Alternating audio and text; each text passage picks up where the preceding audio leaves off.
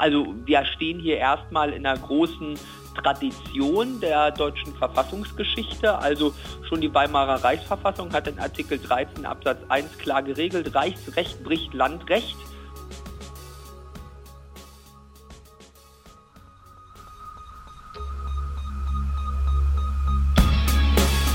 In guter Verfassung. Der Grundgesetz-Podcast. Hallo und herzlich willkommen zu einer weiteren Folge unseres Podcasts in guter Verfassung. Mein Name ist Rabea Schlotz und ich sitze hier mit Hajo Schumacher in der legendären Podcast-Küche. Hallo Hajo. Hallo Rabea.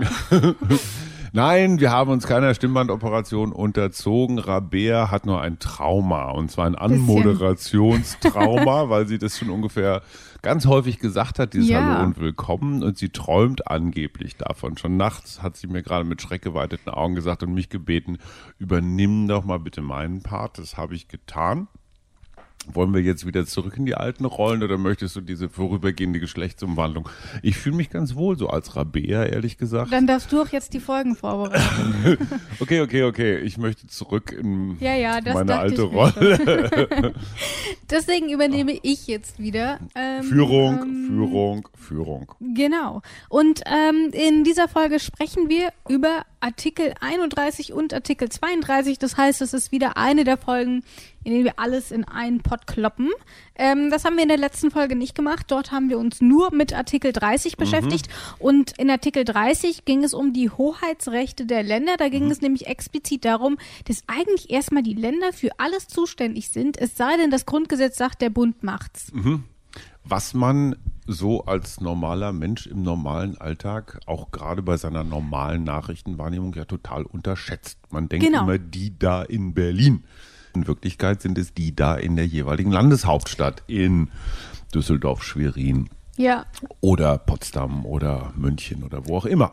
Aber einer, der zu denen gehört, die ähm, beim Bund mit dabei sind, ist Günter Grings. Er ist Bundestagsabgeordneter für die CDU und ähm, er hat uns in der letzten Folge ein bisschen durch den Artikel geholfen und auch er findet, ähm, dass es da auch so ein bisschen ein Missverständnis gibt zwischen der Auffassung, was eigentlich das Land macht und was eigentlich der Bund macht. Wir haben, glaube ich, ein absolutes Missverhältnis zwischen dem Verständnis der Bürger, die meinen, zumindest für alles Wichtige muss doch der Bund zuständig sein, und der Verfassungslage, die sagt, nee, es geht nicht nach Wichtigkeit, sondern grundsätzlich die Länder und der Bund muss einen speziellen Kompetenztitel haben. Manche sind ziemlich klar, beispielsweise, dass es äh, eine Gesetzgebungskompetenz und Verwaltungskompetenz in den Artikeln 70 folgende gibt, wo drin steht, die auswärtige Gewalt, Betrieb von Botschaften und so weiter, dass das der Bund macht, ist ja offensichtlich. Wir wollen nicht, dass 16 Bundesländer ihre Botschaften weltweit eröffnen und ähnliches, dass die Verteidigung Bundessache ist. Aber nicht nur die äh, Schulsachen, äh, Bildungsdinge sind grundsätzlich Ländersache, sondern beispielsweise auch die Sicherheit. Heute allerdings beschäftigen wir uns dann auch direkt mit solchen Ausnahmen. Ähm, in Artikel 31 würde ich sagen, vielleicht noch ein bisschen indirekt, aber bei Artikel 32 ähm, wird das Ganze dann schon ein bisschen konkreter. Und ähm, in dieser Folge ist es ein Kollege von Günter Grings, der uns ein bisschen hilft. Das ist nämlich Philipp Amthor. So, und worum geht's? Ich glaube, wir können auf unseren Einspieler verzichten, weil drei Wörter können wir auch Ist vorlesen. der äh, Hammerartikel, oder? Ja. Ähm, also ich, ich, ich sag den, ich, ich sag den Titel und du sagst den Text. Ich sage, Titel lautet Artikel 31 Vorrang des Bundesrechts. Bundesrecht bricht Landesrecht. Herrlich. Wobei ich finde es ja ein bisschen widersprüchlich, wenn wir in Artikel 30 sagen, die Länder haben alles zu sagen. Ja. Und jetzt aber sagen, Bundesrecht bricht Landesrecht. Das heißt, ich führe irgendein Bundesgesetz ein und kann damit jedes Landesgesetz aushebeln. Schon komisch, oder? Ja, finde ich auch komisch, Das heißt, aber wenn ich ich meinem glaube, Kind sage, du darfst entscheiden, was du willst, Außer aber ich es sag wird was getan, anderes. aber es wird getan, was ich sage. ja. Ne, ist wieder Ich so ein- dachte, so macht man Erziehung. Ja, äh, ja, aber man dachte beim Grundgesetz ist es anders. Aber es zeigt halt wieder so diese doppelte, diese doppelte Sicherung, Ja. die überall eingebaut ist. Genau, und über diese doppelte Sicherung soll doch jetzt einfach mal Philipp Amthor sagen, was das denn eigentlich konkret auch bedeutet. Es geht darum, das Verhältnis von Bundes- und Landesrecht für den sogenannten Kollisionsfall zu regeln. Der Kollisionsfall, was ist das? Das heißt, Bundesrecht und Landesrecht regeln ein und denselben Sachverhalt, aber mit unterschiedlichen Regelungsfolgen. Wenn es zu einem sogenannten Kollisionsfall kommen würde, dann regelt das Grundgesetz, welche der Rechtsnorm dann den Vorrang hätte. Das wäre dann eben das Bundesrecht. Von der Sache ist es so, erstmal alle Formen von Gesetzen sind theoretisch betroffen. Also das Recht im Sinne von Artikel 31 in der Formulierung vom Bundesrecht bricht Landesrecht, meint also ungeschriebenes und geschriebenes Recht jeder Rangstufe, auch sozusagen das Recht, das aus Landeszeiten noch von vor dem Verfassungsrecht kommt. Also das ist schon ein sehr, sehr weiter Begriff. Aber wie gesagt, der praktische Nutzen stellt sich nur dort ein, wo Bundes- und Landesrecht ein und denselben Fall regeln. Und Sie sprechen ja schon richtig an. Die Gesetzgebungskompetenzen sind weiter hinten im Grundgesetz in den Artikeln 70 und folgende, nämlich aufgeteilt zwischen Bund und Ländern.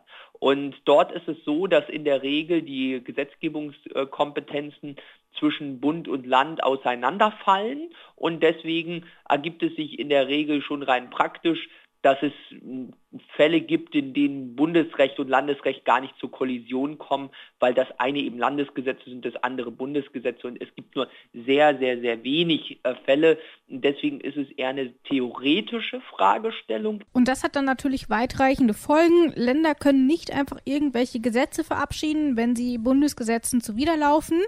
Ähm, aber da frage ich mich natürlich, wieso guckt man nicht einfach vorher, wenn man ein Landesgesetz mhm. verabschieden will, guckt mal eben kurz, okay, was hat eigentlich Bundesrecht? Alles klar, da steht das drin, also können wir es so nicht machen.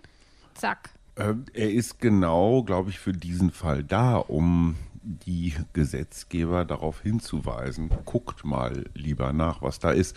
Weil wir haben ja noch eine weitere Ebene, wir haben ja noch das Europarecht. Mhm. Und wenn mich nicht alles täuscht, gibt es eine eine ähnliche Regelung, die lautet so sinngemäß, Europarecht hat Vorrang vor nationalem Recht. Also du hast ja praktisch so eine Kaskadierung von, ja. von, von oben nach unten. Mhm. Das heißt also, dass die unteren Kommunen, Länder darauf achten, dass ihre jeweiligen Rechtsprechungen und Regelungen im Einklang mit denen da oben sind. Ähm, das ist eine, jetzt mal so rein physikalisch gesehen, ähm, eine Regelung, die einfach so eine, ah, wie heißt denn sowas, Konvergenz, Kongruenz, ähm, wie auch immer, also dass, dass die Rechtsprechung in einer in einer Linie, Linie liegt mhm. und sich nicht das eine dem anderen widerspricht, weil das natürlich zu unfassbar vielen Rechtsstreitigkeiten führen würde, ja. weil sich Bürger dann auf naja, immer auf das jeweils andere berufen würden und das wäre ein fürchterliches Durcheinander. Vielleicht Insofern ist es hat aber, das hier so ein Ordnungs, ja. ist das so ein Ordnungsartikel. Und vielleicht ist es auch einfach zu kompliziert, immer zu gucken, was hat denn eigentlich der Bund dazu gemacht, weil es einfach eine so mhm. schiere Fülle an Gesetzen gibt. Mhm. Aber ob das der Grund ist, ähm, das darf ähm, Philipp Abtor erklären. Naja, das hat schon ganz einfach damit zu tun, äh, dass man natürlich äh, eine Regelung finden muss, äh, die auch eine gewisse Rechtsklarheit hat. Und diese Klarheit für den Kollisionsfall gibt uns Artikel 31 vor, auch mit der spannenden Formulierung bricht Landesrecht. Das heißt ja nicht, Bundesrecht geht Landesrecht vor, hätte man ja auch schreiben können, Bundesrecht geht Landesrecht vor. Das wäre aber etwas anderes gewesen als die Regelung, Bundesrecht bricht Landesrecht. Denn dieses Brechen beinhaltet nicht nur einen Anwendungsvorrang, sondern die Rechtsfolge von einem solchen Kollisionsfall ist, dass wenn Bund und Land ein und denselben Sachverhalt regeln, die landesrechtliche Regelung sogar nichtig ist. Dieser Unterschied wäre mir überhaupt nicht aufgefallen, aber ich habe ja auch kein Jura studiert. Ne? Nee. Aber mir fällt da natürlich ein Beispiel ein. Ich glaube, ein das Beispiel, das man immer bei sowas heranführt, ähm, das war die Todesstrafe, die mhm. noch lange im, mhm. in der hessischen Landesverfassung ja. stand. Ähm, Im letzten Jahr wurde das ja dann rausgewählt. Ähm, das soll also nicht mehr drinstehen. Aber das konnte dort auch nur so lange stehen, weil es sowieso mhm. keine Bedeutung hatte. Mhm. Auf Bundesebene ist die Todesstrafe abgeschafft und deswegen und das war das, genau, und das gilt. Und dann war diese Regelung in der hessischen Landesverfassung eben nichtig, wie ja. Philipp Amthor gerade erklärt hat. Und das geht dann auch schon ziemlich weit zurück, denn schon beim Deutschen Bund galt dieser Rechtsgrundsatz. Ähm, da hatte man es zwar nicht offiziell irgendwo festgeschrieben, aber gegolten hat es dann trotzdem. Man hat das halt einfach so gemacht und jeder wusste das. Und auch in der Weimarer Verfassung ähm, war das so geregelt, da auch dann sogar festgeschrieben in Artikel 13. Und wir haben immer schon ein bisschen gehört, das hat was mit der Ordnung zu tun, aber vielleicht wäre es gar nicht mal so schlecht, das nochmal ein bisschen konkreter auszuführen. Was sagst du? Äh, unbedingt. Das heißt mit anderen Worten, du hast noch, du hast noch ein, du hast noch ein Amtor in Reserve. Das ist korrekt. Und ähm, was er dazu sagt, das hören wir hier. Also wir stehen hier erstmal in einer großen Tradition der deutschen Verfassungsgeschichte. Also schon die Weimarer Reichsverfassung hat in Artikel 13 Absatz 1 klar geregelt, Reichsrecht bricht Landrecht. Äh, Und schon vorhergehend war es im Prinzip immer so, dass eine entsprechend ähnliche äh, Regelung immer vorhanden war, auch in der, in der Verfassung von 1871 und schon in der Verfassung von 1849 war damals geregelt, 49 zum Beispiel im Paragraph 66, Reichsgesetze gehen den Gesetzen der Einzelstaaten vor, insofern ihnen nicht ausdrücklich eine nur subsidiäre Geltung beigelegt ist. Heißt also, dass es eine solche Regelung gibt, wie sich also Bundesrecht und Landesrecht innerhalb eines Gliedstaates verhalten, das war für die Mütter und Väter des Grundgesetzes schon aus einer traditionellen Erwägung relativ naheliegend, das zu regeln. Äh, Und im Übrigen es ist auch deswegen notwendig, weil wir natürlich ein föderaler Staat sind, bei dem natürlich der Bund eine Zentralstaatlichkeitsfunktion hat, aber die Länder eben auch ziemlich starkes Gewicht. Also äh, das Bundesstaatsprinzip in Artikel 20 des Grundgesetzes geht ja in der gesamten Regelung des Grundgesetzes auch davon aus, dass die 16 Bundesländer auch eine gewisse Eigenstaatlichkeit haben. Ich finde, wenn Philipp Amthor spricht, hat man das Gefühl, also er redet so von 18, 48, 49, 18, 71, hat man immer so den Eindruck, er war schon dabei. Ne? Also er, er, er hat das damals schon mitformuliert. Auf jeden Fall interessant, äh, äh, Philipp Amthor. Ich sagte es, glaube ich, schon mal, ein junger Mann, dessen Namen man sich merken muss.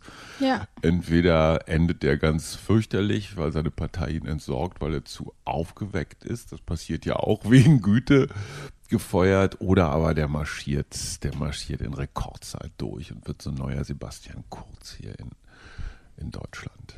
Mecklenburg-Vorpommern gilt ja sowieso als neben dem Saarland als der Talentschuppen schlechthin. Da sprichst du auch schon etwas an, was ich mir als kleines Szenario rausgesucht habe. Ähm, aber eigentlich hast du nur Saarland gesagt und mein Beispiel bezieht sich auch auf Saarland. Ähm, denn ich habe mir ein kleines Szenario ausgesucht. Und zwar, sagen wir mal, das Saarland besteht darauf, sein Landesrecht durchzusetzen und wendet es einfach an und sagt, Gegen das mir Bundesrecht. gegen das Bundesrecht. Und sagt, es ist mir Und egal, dann was da marschiert ist. dann die Bundeswehr ein. Ja, was passiert denn dann? Kann dann der Bund das Saarland verklagen oder Dann gibt es erstmal, ja, erstmal gibt es eine Klage.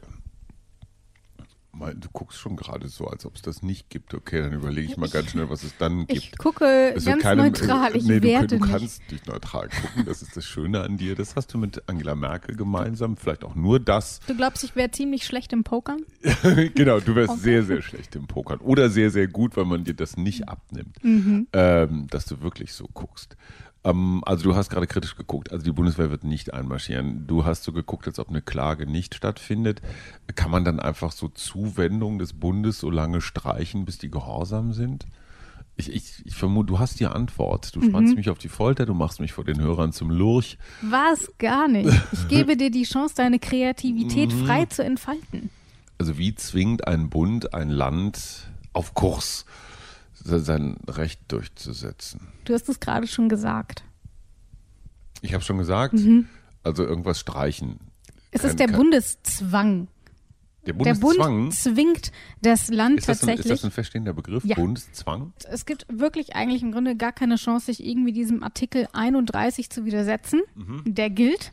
Und da wir das jetzt wissen, würde ich sagen, gehen wir einfach mal ein bisschen weiter und schauen uns an, was Stopp, stopp, stopp, stopp, stopp. Ja. Ich möchte doch noch, vielleicht auch als, als, als Einladung an die Zuhörer, wissen, also wir haben jetzt hier nur Bundesrecht und Landesrecht. Ja.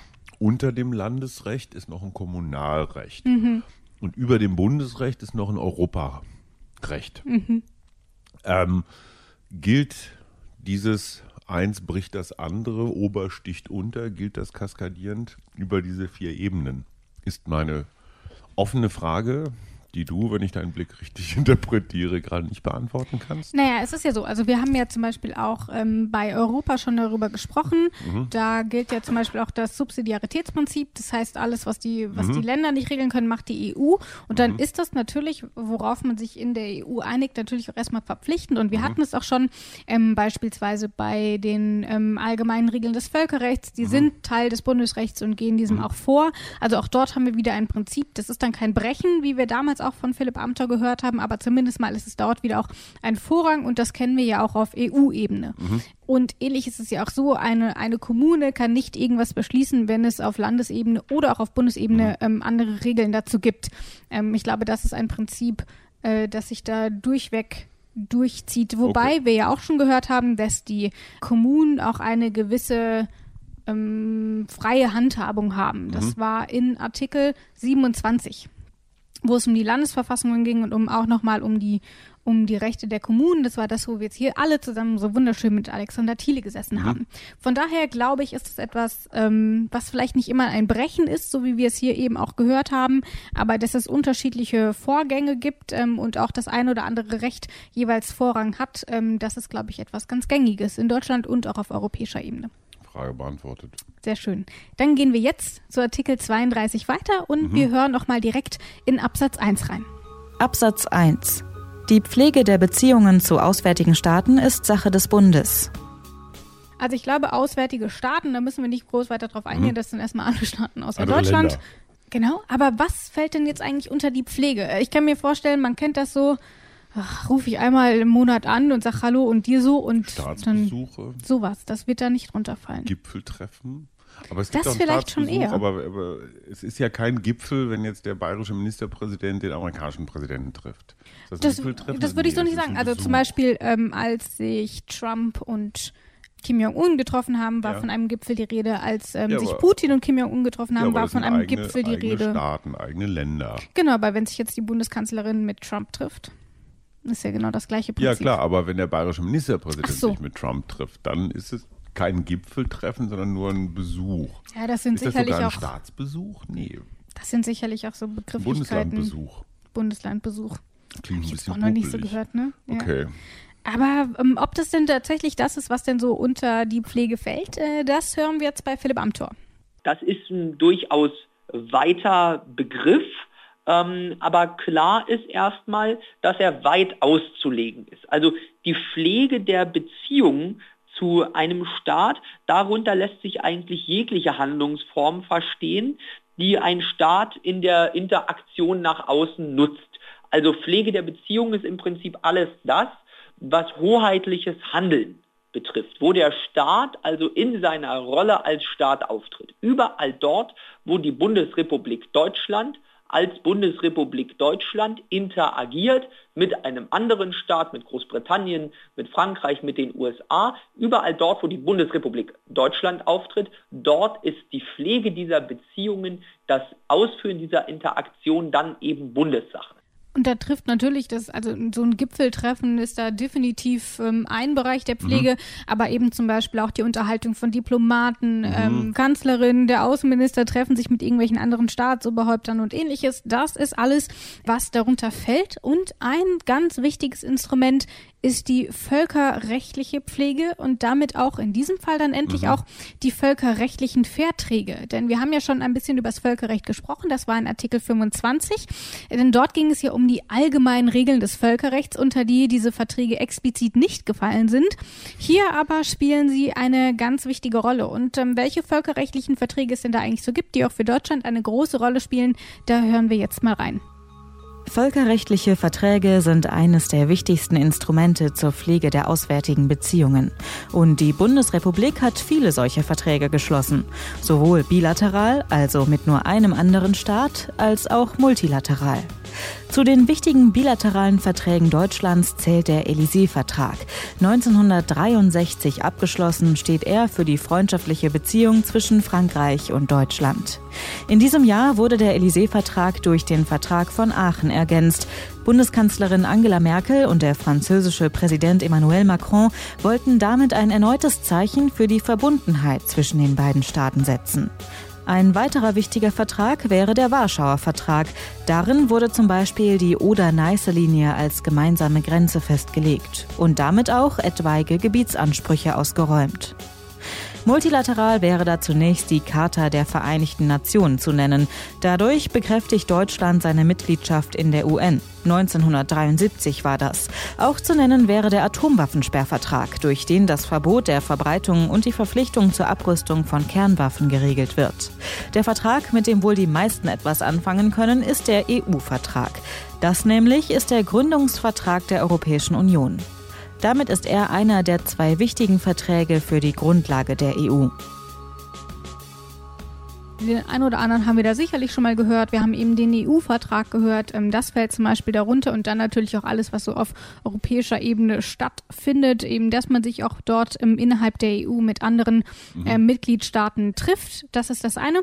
Und ich glaube, warum der Bund zuständig ist, das ist auch relativ einleuchtend. Ähm, wir haben 16 Bundesländer. Wenn dort jeder jetzt plötzlich meint, irgendwelche Beziehungen pflegen zu müssen und jeder hat überall eine Botschaft, ähm, das wäre, glaube ich, einfach ein bisschen zu viel. Ähm, unübersichtlich. So unübersichtlich. Also der Sinn dahinter ist natürlich auch, dass man einheitlich agieren kann, dass es nur eine Position gibt, die im Ausland erstmal ja, als deutsche Position vertreten wird. Länder wären in der NATO vertreten oder sowas mit 16 Als ob das nicht schon kompliziert genug eben, wäre, ne? Eben. Genau. Und das ist eben zum Beispiel was. Währungsfonds oder so. Ja. ja. Und das fängt ja auch schon, also Brandenburg hat andere Ansichten ähm, als Bayern und andere Interessen. Also das würde überhaupt nicht funktionieren.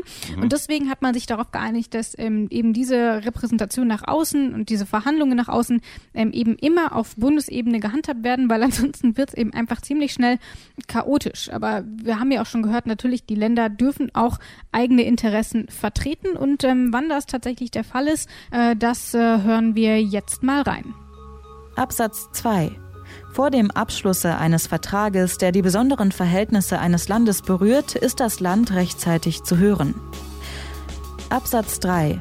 Soweit die Länder für die Gesetzgebung zuständig sind, können sie mit Zustimmung der Bundesregierung mit auswärtigen Staaten Verträge abschließen. Also bei Absatz 2, da ist schon noch der Bund zuständig. Ähm, bei Absatz 3 hingegen ähm, spielen die Länder eine sehr viel größere Rolle. Ähm, und ich frage mich aber, bei welchen Themenbereichen nun Absatz 2 greift. Wir haben hier stehen, vor dem Abschluss eines Vertrages, der die besonderen Verhältnisse eines Landes berührt, ist das Land rechtzeitig zu hören. Mhm. Das heißt, der Bund darf das zwar noch machen, aber das Land hat ein gewisses Mitspracherecht. Also es geht um einen internationalen Vertrag, wo es um keine Ahnung, Gewässerschutz in der Ostsee geht, mhm. meinetwegen. Der wird dann abgeschlossen mit den Ostseeanrainern, mit den baltischen Staaten, mit, mit den skandinavischen Staaten, äh, Polen natürlich. Und da würde dann das Land Mecklenburg-Vorpommern wahrscheinlich angehört, weil grenzt an die Ostsee, hat einen ja. Ostseestrand. Und äh, so ganz platt stelle ich mir das jetzt erstmal vor. Dann ist ja. das Land Mecklenburg-Vorpommern betroffen, das Land Thüringen nicht so, weil die haben keine Küste zur Ostsee. Korrekt. Ähm, und fertig. Ist es so? Ist es so, Philipp Amthor? Und nun ist aber die auswärtige Gewalt monopolisiert beim Bund. Und das könnte ja zu der Situation führen, dass man sich jetzt vorstellt, der Bund hat die auswärtige Gewalt und mit der Pflege der auswärtigen Beziehung entscheidet sich der Bund jetzt dazu, mit einem anderen Staat großzügig Abkommen zu treffen über das Schulwesen oder über das Agieren von Landespolizeibehörden. Klassische Materien, die eigentlich den Ländern zugewiesen sind und nicht dem Bund. Das würde dann natürlich dazu führen, dass der Bund dann quasi über die Hintertür der auswärtigen Gewalt die Gesetzgebungskompetenz der Länder überspringen könnte und überspielen könnte. Das wollten die Mütter und Väter des Grundgesetzes aus gutem Grunde äh, verhindern und haben deswegen gesagt, ja, wenn es also um die Pflege der auswärtigen Beziehungen geht, wo es eigentlich um Gesetzgebungskompetenzen der Länder geht, dann ist es nicht eine Frage des Außenverhältnisses, dann tritt nach außen immer noch nur der Bund auf, damit, dann nicht, damit man nicht sagt, ja, die Bundeskanzlerin verhandelt mit äh, auswärtigen Staaten, aber wenn es um Landesthemen geht, dann müssen wieder die 16 Ministerpräsidenten an den Tisch, das wäre schief. Und das sind ja auch schon Dinge, da spricht er ja auch schon ähm, Absatz 3 ein bisschen mit an, wo es mhm. explizit eben um diese Kompetenzen geht, die den Ländern zugeschrieben sind, ähm, also Polizei, Bildung, das haben wir alle schon gehört. Und äh, da frage ich mich aber auch wieder, das erinnert mich so ein bisschen an Artikel 23, da ging es um Europa. Da hatten wir das ähnlich. Auch da hat der Bund den Hut auf ähm, mhm. und musste dann aber bei bestimmten Bereichen mit den mhm. Ländern Rücksprache halten. Ähm, und das macht natürlich auch Sinn, weil wir ja eben schon gehört haben, dass zum Beispiel der EU-Vertrag durchaus auch ein völkerrechtlicher Vertrag ist, der mhm. hier eben ähm, auch darunter fällt. Aber ich frage mich, ähm, mein Zynismus bricht auch hier wieder ein bisschen durch, ob das hier wohl ähnlich gehandhabt wird, dass man auch hier wieder sagen kann, ja, wir hören die Länder und dann machen wir aber, was wir wollen, weil wir haben die Kompetenz dazu laut mhm. Grundgesetz ähm, oder wie auch hier wieder diese Rücksichtsnahme dann tatsächlich aussieht. Naja, aber ich meine, das ist doch, das hatten wir ja auch schon das ein oder andere Mal, ähm, du machst in der Politik nichts, äh, womit du wen anders völlig ohne Grund dauerhaft verstimmst. Ja. Wenn du also über das Land, in diesem Fall meinetwegen Mecklenburg-Vorpommern, hinweg entscheidest, irgendwelche Ostsee-Themen, die das Land jetzt nicht so toll findet, dann wirst du das irgendwann zurückgezahlt Die bekommen. Watsche kommt im Auch Bundesrat. So im ja. Bundesrat wird Mecklenburg-Vorpommern an irgendeiner Stelle, wo du gar nicht damit rechnest als Bund, irgendeine miese kleine destruktive Mehrheit organisieren und du bezahlst das. Das ja. ist das Interessante an dieser Politik an Politik generell, es gibt keine Einzelentscheidungen, sondern ja. alles ist mit allem verwoben. Das heißt dann immer auch gerade so im Journalistendeutsch Kuhhandel. Aber Politik ist ein permanenter, riesengroßer Kuhhandel. Es wird immer irgendwas gegen was anderes aufgerechnet. Ja. Und das ist auch gut so. Ähm, es, es ist ein bisschen so wie beim Mannschaftssport. Ja, einer, der sich immer den Ball schnappt beim Fußball und alleine aufs Tor zustürmt, weil er alleine äh, das Tor mhm. machen will. Der wird nicht glücklich werden, es sei denn, er ist ein Supergenie und die gibt es ganz selten. Es kommt immer jemand, der ihn umgrätscht und äh, spätestens dann auch womöglich aus der eigenen Mannschaft. Ähm, und, und das ist gut, es zwingt zur Obacht, es zwingt zur Rücksicht, es zwingt wenn man schon selber nicht der Typ ist, der anderen Respekt entgegenbringt, dann wird man hier dazu einfach verdonnert. Ja. Gut so. Und was das dann konkret heißt ähm, in der Realität, das erklärt Philipp Amthor. Bund und Länder haben sich in der Staatspraxis dazu verständigt, nicht nur zu sagen, naja, wir hören die Länder mal an und machen dann doch, wie wir wollen, sondern praktisch so zu verfahren, äh, dass man mit den Ländern eine Einigung erzielt, ehe man völkerrechtliche Verträge in deren Zuständigkeitsbereich abschließt. Das heißt, es ist tatsächlich auch in der Realität, so wie du es schon vermutet hast, es ist nicht alles immer nur Ellenbogen, sondern man versucht auch tatsächlich, und wenn es nur ist, um am Ende selbst keinen Nachteil daraus zu haben, ähm, immer auch eine Einigung zu erzielen. Und damit haben wir auch diesen Artikel 32, ich glaube, durch. Wir haben durchgewischt. Und äh, das heißt, wir sind in der nächsten Folge dann wieder am Start. Da geht es dann um Artikel 33 mhm. und dann wird es zum allerersten Mal Konstantin Kuhle sein, mhm. ähm, der uns da ein bisschen Mann. durchhilft. Ähm, mhm. Der ist auch Bundestagsabgeordneter, aber nicht von der CDU, sondern von der FDP. Unser erster Liberaler. Und dann auch gleich Das stimmt noch, nicht ganz. Ähm, Achim Dörfer ist oh, ebenfalls oh, okay, in der okay, FDP okay. aktiv, allerdings nicht auf Bundesebene. Ja. Von daher. Ähm, genau, aber Konstantin Kuhle sitzt für die FDP im Bundestag jetzt seit 2017. Für alle, die ihn nicht kennen, mal auf YouTube gucken. Konstantin Kuhle und äh, Alexander Gauland. Das war ja auch erst vor wenigen beiden Wochen. Beiden in einem mhm. historischen, in einer historischen Battle äh, äh vereint. Yeah. Der Gauland brüllt sehr, sehr unschön. Ich hatte so yeah. Lehrerassoziationen. Ja. Und coole machte seinem Namen alle ihre Born No Games with Names. Aber er hat, er hat yeah. echt, er hat die Nummer echt cool durchgezogen. Yeah. Man denkt sich, yes. Das hat er sehr, sehr gut gemacht. Seitdem mag ich ihn. Seitdem mag sie ihn. Und jetzt ist er auch bei uns im Podcast und in der folgenden ähm, Folge geht es dann um staatsbürgerliche Rechte. Was das genau bedeutet, das erfahren wir, wir dann.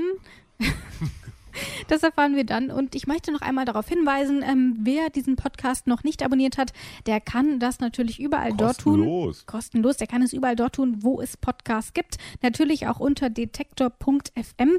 Und wer Feedback hat, der kann uns gerne schreiben an grundgesetz.detektor.fm. Und jetzt sage ich Tschüss. Ähm, es war mir eine Freude und äh, wir hören uns dann hoffentlich in der nächsten Folge. Und tschüss. In guter Verfassung. Der Grundgesetz-Podcast.